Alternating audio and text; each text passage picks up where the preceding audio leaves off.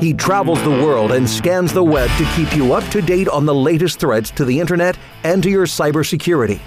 He brings you the latest on the fight against cyber terrorism, keeping you safe with the best cybersecurity information on the radio. It's Cybersecurity Today with John Bambenek. Good morning. You've tuned into Cybersecurity Today Radio with your host, John Bambenek.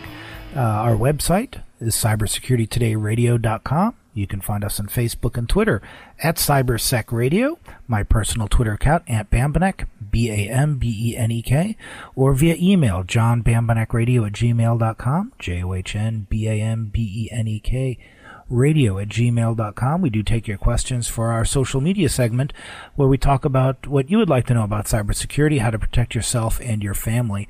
And of course, to get a podcast version of the show, you can point your software to Cybersecurity Today Radio and we should come right up for you.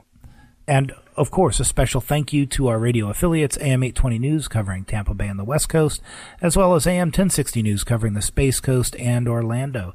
Uh, got a great show lined up for you. Wanted to talk about one story. We're going to come back again to election cybersecurity in the next segment with Cyberscoop. Uh, but an interesting article came up a couple days ago out of Russia, uh, a news article or a news outlet that tended to be uh, a little bit more uh, antagonistic to the current Russian president. So it's not uh, it's not RT. It's something it's something different in English known as the Bell about a Russian hacker who had confessed in court to being pressured by the Russian government to hack the DNC in 2016. So, a courtroom admission, uh, albeit in Russia under uh, under the circumstances of which people find themselves in court, uh, of somebody saying that he was pressured by the government to be part of hacking the DNC.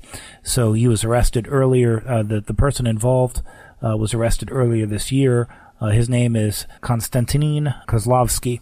It was part of a group uh, known as uh, the Lurk Group that was tied to banking uh, banking thefts, really. And uh, one of the accusations they're uh, accused of is stealing fifty million dollars, or roughly fifty million U.S. dollars, the equivalent uh, from Russian bank accounts, which is why they got arrested, or at least why their indictment was happened in Russia. So he pled guilty, and he reported that uh, Major General in the FSB, one of the other uh, individuals who is in charge for treason, uh, there were some of you may remember we talked about this a little bit. That there were two FSB officials who were charged with treason.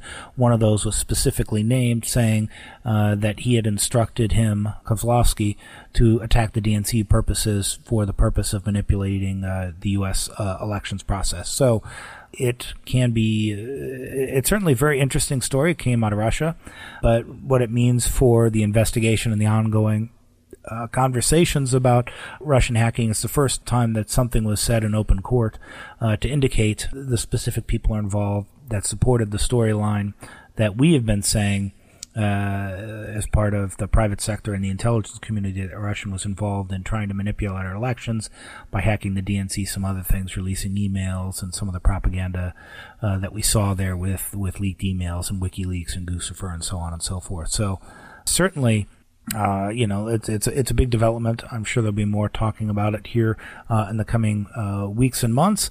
But kind of an off the beaten path uh, article, like I said, coming out of Russia, but uh, reported at Fortune uh, Fortune magazine, which you can take a look at that online. So certainly a big development in the ongoing controversy about the 2016 election. So stay tuned for more on that story as we get it. If you've just tuned in, you're listening to Cybersecurity Today Radio with your host John Bambenek. The other story that I wanted to uh, bring up uh, before we start getting into our interviews uh, is that uh, there was another group that was stealing millions from U.S., U.K., Russian banks, uh, and uh, researchers have. you know, uncovered some of this of a specific new hacking group that's stolen a lot of money. we call the group Money Taker. Uh, it's hit 20 financial institutions, banks, software companies, law firms, all sorts of other things that are going on, uh, people that have lots of money. Uh, and this report uh, from a, a, Russian security group, Group IB, uh, they're targeting uh, card processing systems, uh, like the Russian version of it, and Swift. So there's a lot of victims out there, 16 in the U.S., uh, one in the UK and Russia. And they're going after uh, big money targets. So this isn't the kind of stuff you would see in your email uh, necessarily, but might see in the CFO's email of your company or larger institutions. So uh, there's lots of uh, groups out there going for uh, big dollar, uh, big dollar thefts uh, out there of groups out there. So some great research from Group IB, which you can read about that in ZDNet. You know they've been operating for about two years, maybe a little bit less. Uh, but heavily sophisticated software. You know, it's modular. They've got plugins. They can put in keyloggers or whatever they need uh, to do that. Put in overlays uh, on web pages so that uh, things appear to be unmodified when they in fact are. Uh, so it's a key point, right? Cybercrime is big business. Uh, it's like any software development. You've got software uh, writers uh, and developers, people who are doing research and development engineering to make their products better, uh, to steal your money more effectively. Uh, and uh, it's not just businesses that do have to be concerned about that. It's also individuals. you know, I'm less concerned about having my credit card taken. I can call whatever credit card company I have and say, hey, that charge wasn't me, and I get my money back. So those impacts aren't great. But I know about a month ago we talked about a story out of Chicago of title companies uh, and law firms and people engaged in real estate transactions getting fake documents to send money places. Uh, and uh, there's a lot of other uh, stories I'm going to be working on the next week of, of uh, working with some victims where uh, again similar things. Uh, attackers uh, got involved with title companies law firms people buying and selling homes uh, to try to redirect money. And if you think about it you know uh, think about the biggest dollar transactions that you engage in the course of your life. It's not going to the grocery store or whatever. It's it's it's buying a car certainly uh, but buying a house where or selling a house where it it's not outside the realm of plausibility where people are doing bank transfers for hundreds of thousands of dollars, right? Think of how much your house is and, uh, you know, take out whatever you owe for your mortgage, right? The equity in there, and uh, it could be a potentially very, very large number. And as an industry or society, we're not really effectively protecting that information, right? Relying on email, relying on things that can be easily snooped or compromised uh, you know, websites that have uh, the same kind of problems with password reuse that I've talked about before, where your password for your Gmail account is the same as the password for uh, whatever you get for recipes for Christmas is the same for uh, the secure site at the bank to do wire transfers. Um, you know, so I don't have to compromise the bank. I just have to compromise the website where you download your Christmas recipes, which is probably not high security. So a lot of uh, areas uh, that we still need to work on. So uh, I'd encourage you, right, if you're concerned about money taker, concerned about uh, people doing uh, title fraud, enable two-factor authentication. Uh, you know, if it's a big dollar transaction, something you can't afford to lose. don't be afraid to make people pick up the phone to verify information to say, hey, did you really intend for this transfer? Pay attention to the details. If somebody's asking you to wire money to, uh, you know, a bank that doesn't make a lot of sense, then uh, certainly, you know, take the extra scrutiny, pick up the phone, try to verify information.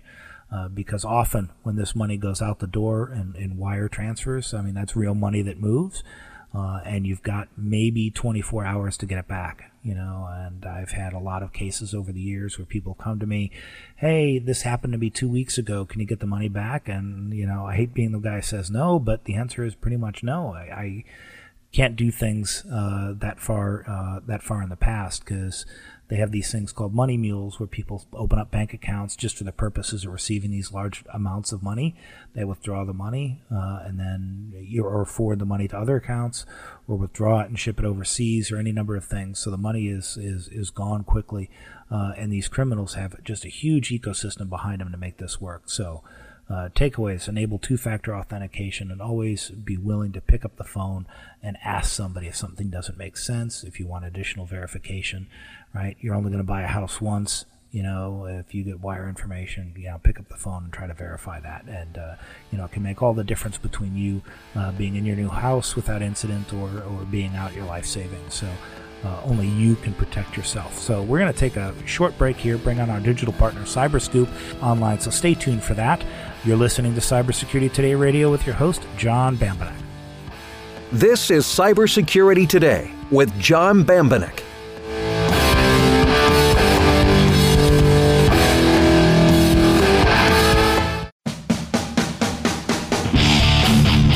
You're listening to Cybersecurity Today with John Bambenek. And welcome back. You're listening to Cybersecurity Today Radio with your host, John Bambenek. Joining me now is Zaid Shoorbajee from uh, Cyberscoop.com, our digital partner. Uh, they got a lot of great news stories out there covering cybersecurity, so check that out at Cyberscoop.com. Thanks for joining us today, Zaid. Thank you for having me. All right, so the first article I wanted to talk to is a, is a topic we've uh, talked about on the show a lot about election cybersecurity uh, and the fallout from a lot of the stuff we saw in the 2016 election. Uh, and this last week, Senator Wyden has chimed in, uh, criticizing the White House, wanting to do something uh, more about cybersecurity, uh, at least when it comes to our elections. tell us a little bit about that. What are you hearing? Sure. Um, yeah. So Ron Wyden is one of the most outspoken, probably one of the most outspoken members of Congress when it comes to election cybersecurity, and I mean cybersecurity and privacy in general. Um, and this was a public letter that he sent to H.R. McMaster, the uh, White House National Security Advisor, and he's basically asking the White House to put more of an effort into securing the election process, which is a process that's run by the states. Um, and he he uses very strong terms in this letter. He says it's basically an abdica- abdication of responsibility um, for the federal government not to get more involved in this. And um, I mean, these sorts of public statements uh, from lawmakers happen all, t- all the time about so- all sorts of issues. So it's not clear if anything will come out directly because of this letter, but it shows that Wyden uh, wants to make noise about this, wants it to be in the public agenda, and wants an answer from the White House. Yeah, no, and, I, and, and you make a great point, and, and some of the conflict they're in, right? As, as somebody last year who was having conversation with the federal government, right? You know, is that there was interest, but it's really a lo- it's it's arguably not even a state function; it's a local function. That uh, elections are run by the various local election authorities, which are thousands, who have their own authority for what voting machines to pick and where to put polling places and who to hire and who not. Uh, and I know there's been already some very public uh, uh, pushback uh, and blowups uh, when uh, the federal government tried to provide assistance. I, I, I, know famously or infamously, I suppose, depending on your perspective, the state of Georgia pushed back really hard. So it's certainly touching on, on something, but you know, it, did Senator Wyden have any specifics that he really thought the federal government could do absent kind of a direct responsibility as defined under federal law?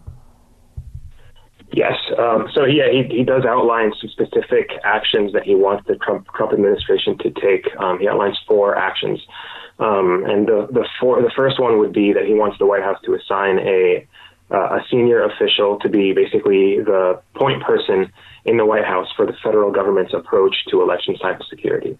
Um, and it's not clear what that, like, if that person would be somebody who's already in the White House or somebody who would be hired for this position. So it would be interesting to see um, wh- where that goes. Mm-hmm. Another one is he, he wants the Secret Service to include cybersecurity in the things uh, that it oversees when it comes to protecting a presidential candidate. Um, you know, we know that presidential candidates get a certain level of physical security, and he's asking that that be extended to uh, private, uh, sorry, uh, cybersecurity.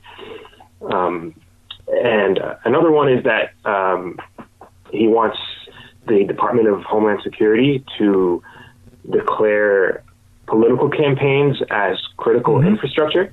Um, the DHS earlier this year designated elections in general as critical infrastructure, and that was actually pretty controversial among uh, certain states, mm-hmm. uh, state election officials because they were like, "What does this actually mean in the context of um, of elections and critical infrastructure and all that?" Um, but Wyden is asking that that be extended to political campaigns.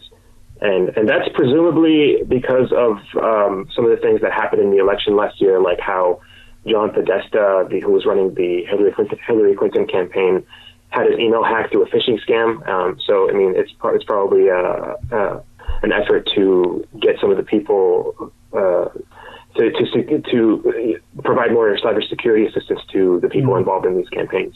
Right. And the last thing that uh, that he's asking for is that NIST, the National Institutes for technology, uh, standards of technology, and DHS, he wants them to develop a standard to uh, score and grade individual states on how they're approaching cybersecurity when it comes to elections and tell them where they need to improve. Yeah, well, like I said, and that, and that last one or the third one, right? You mentioned uh, making political campaigns part of critical infrastructure, right? Yeah, and that that one's probably more controversial than it sounds, uh, but also uh, kind of fairly important. Uh, I know I've told other people is that, you know, we focus on on, on the breach of DNC and others. Uh, as as a big thing, but the reality is is that political parties, prominent ones, are generally considered valid intelligence targets their information usually isn't used in a propaganda operation, but intelligence agencies will, and I'm sure ours do too, get information out of campaigns because that's where the first draft of government policies are written. Uh, at least, at least for the winning party, anyway. So there's a lot of great intelligence value that is uh, relevant to uh, other countries uh, that's being stored by these networks uh, and has government impact, but is not really protected with government resources or getting the same scrutiny. You know, the flip side of that argument is uh, do we really want to use taxpayer money to support political parties to protect themselves? Shouldn't they be protecting their own networks? Yeah, I guess the argument from Wyden is that even though they're not technically a part of the government, they're a huge, huge act like part of the process um, when it comes to elections and governance in general. So it uh, they they need to have some assistance when it comes to cybersecurity. Yeah, so it'll be interesting to see, you know, what if anything develops uh, out of there. I, I, think certainly having NIST, the National Information or National Institute and of Standards and Technology, creating uh, you know, these frameworks and scoring systems. That's what NIST does every day. Uh, and certainly, I know a lot of election authorities are uh, are tightening things up because they don't want to have a lot of doubt uh, exist uh, once elections are done. So certainly, uh, you know, there's work that can be done. There is there is some things that the federal government could be doing. Um, you know, I still think there's a lot of uncertainty about you know what exactly we should be doing in a concrete step, right? In terms of, oh, okay, we'll secure this or put in this firewall or or, or whatever, right? But but certainly. Uh, it's a first step, and, and, you know I think there's just one uh, item in the back of this, right, that I wanted to mention, uh, is that you did say several times, or at least at the start of this, Senator Wyden has been very vocal on cybersecurity matters. Uh, probably the, I think he's the only senator who really is. Uh, and part of that is because he has a fellowship program. He had a, a cybersecurity professional actually working for his office uh, and then picking apart all the low hanging fruit that he saw just in his days of walking in and out of the Senate, of how their not smart cards uh, were working, or uh, various things that we take for granted in the private sector. But, you know, he was embedded in that uh, senator's office for a good long time. Uh, and uh, it shows in some of the ways that Senator Wyden is talking about those issues. Uh, you know, is that is that your impression as well? Yeah, I mean, I mean, I'm Senator Wyden. Is it Senator Wyden isn't? Um, I mean, I, am not. Uh, I don't. I, am He's not particularly on my beat. I don't. I don't cover him very thoroughly, but that, that's what. That's how it seems to me. And um, I can tell by this letter that he wants this issue to be discussed in the public sphere. Um, and I mean, obviously, it's just a public letter, so it doesn't have the force of law, but it, it means that he's asking the White House and he's asking for H.R. McMaster by name to respond to this. So it'll be interesting to see if uh, what what the White House does say. That's Zaid Shoorbajee from uh, Cyberscoop.com, our digital partner. Thank you again, Zaid. Thank you. You're listening to Cybersecurity Today Radio with your host, John Bambenek. John Bambenek, on the radio and on the lookout for the latest cyber threats.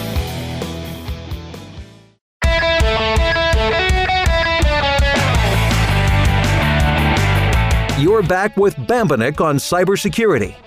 And welcome back. You're listening to Cybersecurity Today Radio with your host, John Bambenek. A lot of great information from Zaid from Cyberscoop.com, our digital partner, talking a little bit more about some federal news uh, coming out of Washington about cybersecurity, because it does touch upon several other topics we've we've already talked about. President Trump signed a $700 billion agreement uh, the National Defense Authorization Act this past week that sets bu- uh, policy and budget guidelines for the Department of Defense.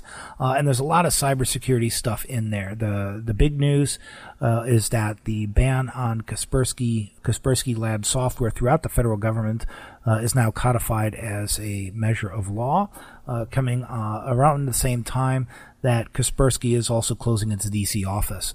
So uh, they're making it official, in some ways, escalating uh, the fight with Kaspersky Labs uh, in the United States. So uh, they're certainly keeping that pressure on and not really flexing their muscle uh, or or, uh, or, shying away from a very public confrontation with with Kaspersky. Some other measures in there uh, is that the president will define what cyber war is. You hear a lot about this term, uh, cyber war, but nobody really knows what it means. Now the president will be required to come up with a definition, uh, and you know there's a lot of other uh, people who need to do reporting and studying about cybersecurity uh, you know, the House of Representatives, right, of the Speaker and the Minority Leader, you know, have powers to come up with their plans in the event of a breach. But going back to the topic uh, of elections uh, specifically, is that the Department of Defense was also tasked with coming up with a plan to counter specifically uh, Russian information operations, right, which is the formal name uh, of Russia using propaganda to manipulate the American public, particularly uh, in the form of electioneering. So uh, the defense secretary is, is, is on point for figuring out how uh, to deal with Russia using Facebook and Twitter and various other outlets to try to manipulate the the American public. You know, and they have uh, roughly six months to come up with a plan. So uh, it'll be interesting to see what they come uh, what comes out of that, uh, what the Defense Department thinks that they can do about countering uh, online propaganda. So uh, certainly uh, this issue is still relevant. People are concerned about it, and Congress continues to push the issue and demand answers. So you know, I will certainly be interested to see what the Defense Department thinks that they can do. one other item I wanted to point in there uh, is that there's also a lot of uh, cybersecurity scholarship program money being put aside with the National Science Foundation, uh, Office of Personnel Management, uh, and a couple of others. Uh, again, we're uh, trying to deal with the, the skills gap, both in the government and in industry, right? We have more uh cybersecurity needs than we have people able to do it. trying to find ways to get people into the industry. It is uh, I mean, tuition and college is expensive, and certainly the professional certifications and training on top of it. Uh, there's a big cost uh, involved. Uh, so certainly there's money being set aside. Uh, I know uh, the, one of the things that I do teaching at the University of Illinois, I'm affiliated with a, a scholarships for service program where undergrads or graduate students basically get uh, their tuition paid for and a stipend on top of it, depending on whether they're undergrad or grad, uh, you know, and focusing strictly on uh, cybersecurity for their studies. For each year in the program, they have to spend a year in government service. So there's a lot of programs like that out and about uh, to help people uh, pay for some of these programs and get into these careers. Uh, they're certainly high paying. They're very excited. It's never uh, very exciting, uh, and it's certainly never a dull moment. Uh, you know, all the time I'm I'm working on new and interesting problems. But a lot of people talk about, hey, how can I get into this industry? How can I get myself started? and certainly, right, talking to high school people and, younger, you know, how to get to point A and point B. Uh, certainly, Congress is seeing that they're putting more scholarship money aside uh, to really help uh, people get to get there from point A to point B. If you've just tuned in, you're listening to Cybersecurity Today Radio with your host John Bambenek. Uh, so, uh, switching gears again, it is still a government story, but this one is a criminal prosecution. Uh, and in fact, some of my colleagues were involved with this. So, uh, the Mirai botnet, maybe you've heard of it or not, uh, but I'm sure around this time last year, you probably heard that Twitter was knocked offline by a cyber attack. Uh, and that was due to the Mirai botnet. In essence, uh, it was a collection of Internet of Things devices, DVRs and the like, that had vulnerable software, uh, which allowed attackers to take over those devices. They still worked. If you had this DVR in your home, you would still be able to watch TV and do whatever you do with a DVR, uh, but it would also be able to be tasked by criminals to do things. And one of the things they did do uh, was knock Twitter offline. So it was a big investigation. Many of my friends were, were involved in it, uh, and and uh, there's a couple of things I I contributed uh, to the cause along the way, uh, but finally uh, charges uh, and a plea agreement, I should say, for three of the defendants, Paras Jha, Josiah White, and Dalton Norman, were all involved creating a scanning tool to find these devices that would infect them with malware, and then uh, and then put them into a botnet that were able to uh, perform attacks on various websites. So, uh, in a little, uh, about a year, I guess, uh, from the time of attack to the time uh, they copped their plea, it's been about one year. So, very very quick turnaround uh, run in part out of the uh, FBI field office in Alaska, but uh, you know some of my fellow professionals being involved. One year is incredibly quick to uh, turn a case like this around, uh, and it's certainly good to see that uh, that's happening quicker and quicker. That we're able to get our hands on these people and put them in our justice system. Uh, so hopefully, as a sign that, uh, that we can start doing this quicker and quicker, so there's a real deterrent effect. So some good news there. You know, a year after the fact, we finally get a, a plea agreement from the three people uh, behind this. Uh, they're going to be spending some time as guests of the United States Bureau of Prisons. So certainly uh, some good, a happy ending to that story. And one other story uh, that I wanted to cover, uh, late breaking uh, here at the end of the week, uh, that you may have seen Thursday, the Federal Communications has repealed uh, the so-called net neutrality uh, regulations or the Open Internet Order. so you've probably seen a lot on the internet about that and what it means. there's been a lot of sensationalism and things out there of that sort. But uh, you know what you need to know is that these rules came into effect 2015. Basically, just undoes those rules. Uh, a lot of controversy about this. Uh, one aspect of it, of a cybersecurity nature, is that it appears that there were automated tools out there submitting comments uh, because for every regulatory change, there's a period of public comment. So millions of comments were submitted uh, in the names of real Americans, some of whom were deceased uh, an attempt to try to influence the FCC. Uh, and there's a lot of back and forth about uh, whether that should be investigated. Is the FCC cooperating uh, and what it means? Uh, and certainly, right, a, it was a very interesting tactic as, as somebody who's been uh, has a couple of government appointments on boards and uh, been in, in uh, you know elected office. There is obviously plenty of opportunity for public comment. A lot of systems out there. Very few of them have any real authentication. Right? I could start submitting comments as U.S. Uh, senator if I wanted. There's no technical thing to stop me. So uh, it goes back to uh, really needing authentication, uh, needing to prove people are who they say they are. Uh, I'm not really sure how much the FCC really pays attention to comment counts. Uh, I, I, you know, the president campaigned on repealing uh, network neutrality, so I'm not really surprised that it's happening now. That was decided in January. They're just going through the motions.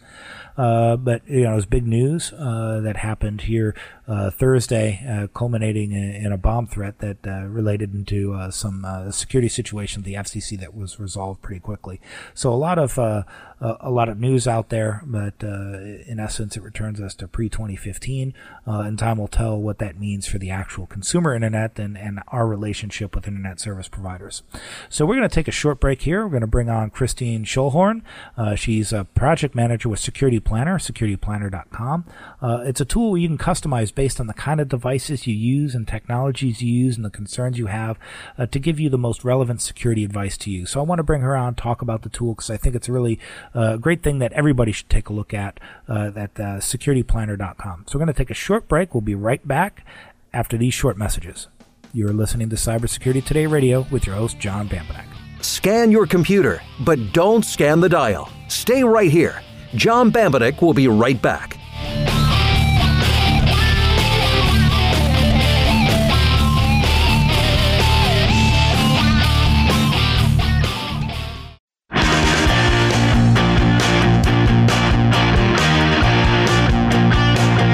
This is Cybersecurity Today with John Bambenek And welcome back. You've tuned in to Cybersecurity Today Radio with your host, John Bambenek. Uh, over this past week, I saw uh, a news release of something that I found uh, very interesting called Security Planner. I know a lot of people talk to me about how they can protect themselves and what do they need to be doing to protect their cybersecurity. Uh, and and the answer is really customizable because people have different kind of phones, they have different kind of laptops, they have different needs. Uh, so this tool is something that caught my uh, attention because you know it starts with a survey and, and allows people to customize what they do, uh, what they should be doing from a cybersecurity perspective. So I wanted to bring on somebody to talk about that. Joining us now is Christine Schoellhorn. She is a project manager with Citizen Lab and specifically working on Security Planner. So thank you for joining us, Christine. Hi, thanks, John. Great to be here. All right, uh, let's kind of dump, dive right into it. So, tell us a little bit. You know, why did you guys decide to do Security Planner, and and tell us a little bit about the platform? Sure. Yeah. So, you know, the, the genesis of Security Planner really, it, it started a couple of years ago when um, Citizen Lab and Jigsaw got together and, and they wanted to answer sort of one fundamental question that um, folks at the lab were continually getting. So Ron Deibert, who's the director of Citizen Lab, was was getting this question all the time: What can I do to be more secure online? Um, and it's one of those questions that it's a little bit hard to answer because it really mm-hmm. depends on the individual and person. Um, and for the most part, we really felt like there wasn't a good resource for sending, you know, everyday sort of average internet users to. They could really provide them with some simple tailored, customized advice for them. Um, so, so the the starting point here was that we wanted to provide something to to folks that was not designed for high risk users. There's a lot of really great digital security advice out there mm-hmm. for people who are who are higher risk, who are fo- focused on um, more advanced privacy. Um, but we we wanted to create something for folks who are just sort of starting off their internet security journey. Um, and so uh, Jigsaw and Citizen Lab got together and created mm-hmm. this prototype of the tool. It was handed off to the Citizen Lab uh, in 2015.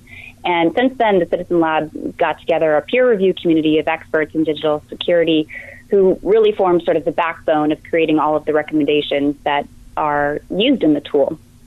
No. Um, we also, yeah, we also brought together, you know, this outside, the outside community of folks mm-hmm. as well. You know, we wanted to really look at all of the great work done by other organizations in this field and really rely upon that as well. So um, we asked folks from other organizations that have been working on building digital security tools to help provide feedback on Security Planner, and, and, and we wanted to really, you know, complement existing resources that were out there. So we also point to a lot of outside guides. No, no, I said I think that's great, and, and, and yeah, I mentioned right. You know, it's it's it's, it's it is hard, right? As somebody who's is, an expert myself, you know, okay, you ask a what seems like a simple question: How do I protect myself? Uh, and the answer can just branch out depending on you know all the various devices and and tools you have. Uh, you know, and it, it is a more complicated problem than it seems. So, like I said, I, you know, when I saw this, I was like, you know, we definitely should have somebody on to talk about it uh, a, a, little bit. Uh, so, uh, you know, what kind of, uh, you know, high level recommendations, right? Is, is does this tool teach you to do? You know, for instance, like mobile security, right? what kind of advice do you guys recommend for people there? Yeah, so the advice is tailored and customized to the individual. So, um, just sort of to take a step back, the way that the tool is formatted is it's a three step survey. The first step asks individuals to tell us about the types of technologies they're using. So, are you using an iPhone or an Android phone? Are you using a Mac computer or a Windows computer? Um, you know, what types of internet activities are you engaging in? Do you do you shop online? Do you do online banking? Do you use social media? Do you regularly use email? Um, and then we ask folks to tell us a, a little bit about the types of concerns that they have. So, are you are you concerned about improving your privacy, whether in web browsing or in your private communications? Are you concerned about um, downloading viruses and malware, or are you concerned about the integrity of your online accounts? So, based on the pro- that profile that we that we get from the user, we give them recommendations. So, um, you know, we want to make sure that um, someone who's an iPhone user doesn't get uh, a recommendation to encrypt their Android device. Um, so that's, you know, to us, one of the really important parts of this tool is making sure that those recommendations are tailored to the specific use case. Um, that being said, the recommendations that we provide are, are pretty you know, there are some of the, the lower hanging fruit recommendations for folks. So these are some of the first steps that almost anyone can take to be a little bit safer online. Things like using two factor authentication, um, you know, encrypting your devices, doing security checkups, um, you know, looking to have backups uh, for your information and your data. So, so recommendations that are really oriented towards folks who are sort of taking those first steps on their journey. No, like I said, I'm kind of clicking around there uh, and just seeing some of the advice and some things right at a high level we talked uh, talked about before, two factor authentication, you know. But certainly there's there's a lot more to it than that, and uh, you even have a section on there for gaming systems. Uh, yeah, well, so um, you know, one of the things that we want to do in the future is really expand out the type of advice that we're able to provide users. Um, but ultimately, it was a little bit of a trade off as well, you know, sort of coming up with a final list of recommendations at this point in time. Because one of the things that we were really conscious of wanting to do was not give anyone a list of 103 things that they can do to better secure themselves online. Um, mm-hmm. So uh, I think, you know, maybe while you're clicking through the tool, one of the things that you'll notice is that it, it's pretty user friendly. Um, the language is pretty open and accessible. And we really wanted to focus on um, eliminating some of the barriers that users uh, face and, and taking some and, and, and improving their digital security. And one of the barriers that we found that a lot of individuals um, say that they face when they try to take some of those steps is that they feel like there's just way too much advice out there. It's super conflicting. Um, the the terminology that's used is really technical. It's full of jargon, um, and so we had to ultimately make some some trade-offs in the types of recommendations that that we included. But it is it is you know a fairly in-depth tool as it currently stands. I think that there's about 40 recommendations that are currently included in Security Planner. Um, but they are the recommendations that our peer review community ultimately decided would be not only the most impactful uh, to average users, but also the most accessible. Yeah, and that's the kind of thing that strikes me is that yeah, this is put in a very uh, easy to do format where people can say, hey, all right, I can do these five things, or uh, you know, the first thing was produced. If you do one thing, this is what you should do, uh, and and giving you some resources and places to go from there to figure out the nuances of it because you know, two factor auth for Gmail is different than Office 365, right? You know, all of these services have that now, but how you turn it on is uh, obviously different and more complicated. Yeah, absolutely. Mm-hmm. So, uh, and and also, like I said, I know noticed right there's connect with specialists, so people have some mechanisms to even go even further than that, and uh, you know, certainly for people of higher risk or facing online harassment and things of that sort, pointing resources to people who are actually kind of currently in the middle uh, of, of a situation where they might need a little extra help. Yeah, you know, that was a really important component of building Security Planner to us was that, you know, we recognize that we can't self-select who comes to the site. And so if there are individuals with higher risk who come to Security Planner or people who need more comprehensive threat modeling, um, and just you know more comprehensive assistance, we wanted to make sure that we were pointing those individuals to outside external resources that could better help them. Um, and so you'll see that we, you know, there's a variety of guides on there for individuals who are higher risk for folks who are facing um, online harassment and trying to cope and manage with that. Um, individuals who are interested in, in learning how to be anonymous online, because mm-hmm. that in and of itself is of its own field with its own guides. Um, and so, yeah, we really wanted to try and be really explicit to users that these are great steps that you can take, but for a lot of people, these are not going to be sufficient. Um, and especially if you are an individual who's facing higher risk or, you know, you're really looking to be anonymous online, there are, there are other types of things that you need to be doing. No, and that and that's certainly true. But you know, at least this gets you down the road somewhat, right? You know, everybody needs to start somewhere, and this is a good, this definitely a good starting point uh, for anybody. So, you know, if you're interested more about how to protect yourself online of all your various uh, devices and technologies used, take a look at uh, securityplanner.org. Uh, and uh, go ahead, go through the questionnaire and see some of the advice uh, that it will generate for you. So, thank you again, uh, Christine, for joining us today. Thanks so much, John. Appreciate your time. Again, that was Christine Schoellhorn from Security Planner. She's a project manager with Citizen Lab. Uh, and again, check out that website, securityplanner.org. Uh, and for more information about all the great work that uh, Citizen Lab does, you can go see their website at citizenlab.ca. That brings us to the end of the end of our show. If you want to connect with us online, you can do so at cybersecuritytoday.radio.com, on Facebook and Twitter at cybersecradio, or email johnbambenek.radio at gmail.com, J-O-H-N-B-A-M-B-E-N-E-K, radio at gmail.com. Always great to hear your feedback, uh, and certainly check out the podcast version of the show. Whatever you use for podcasting software, just take a look for Cybersecurity Today Radio. Uh, brings us to the end of our show. Hope you have a great rest of your weekend and catch you back here next Saturday for Cybersecurity Today Radio with John Bambenek.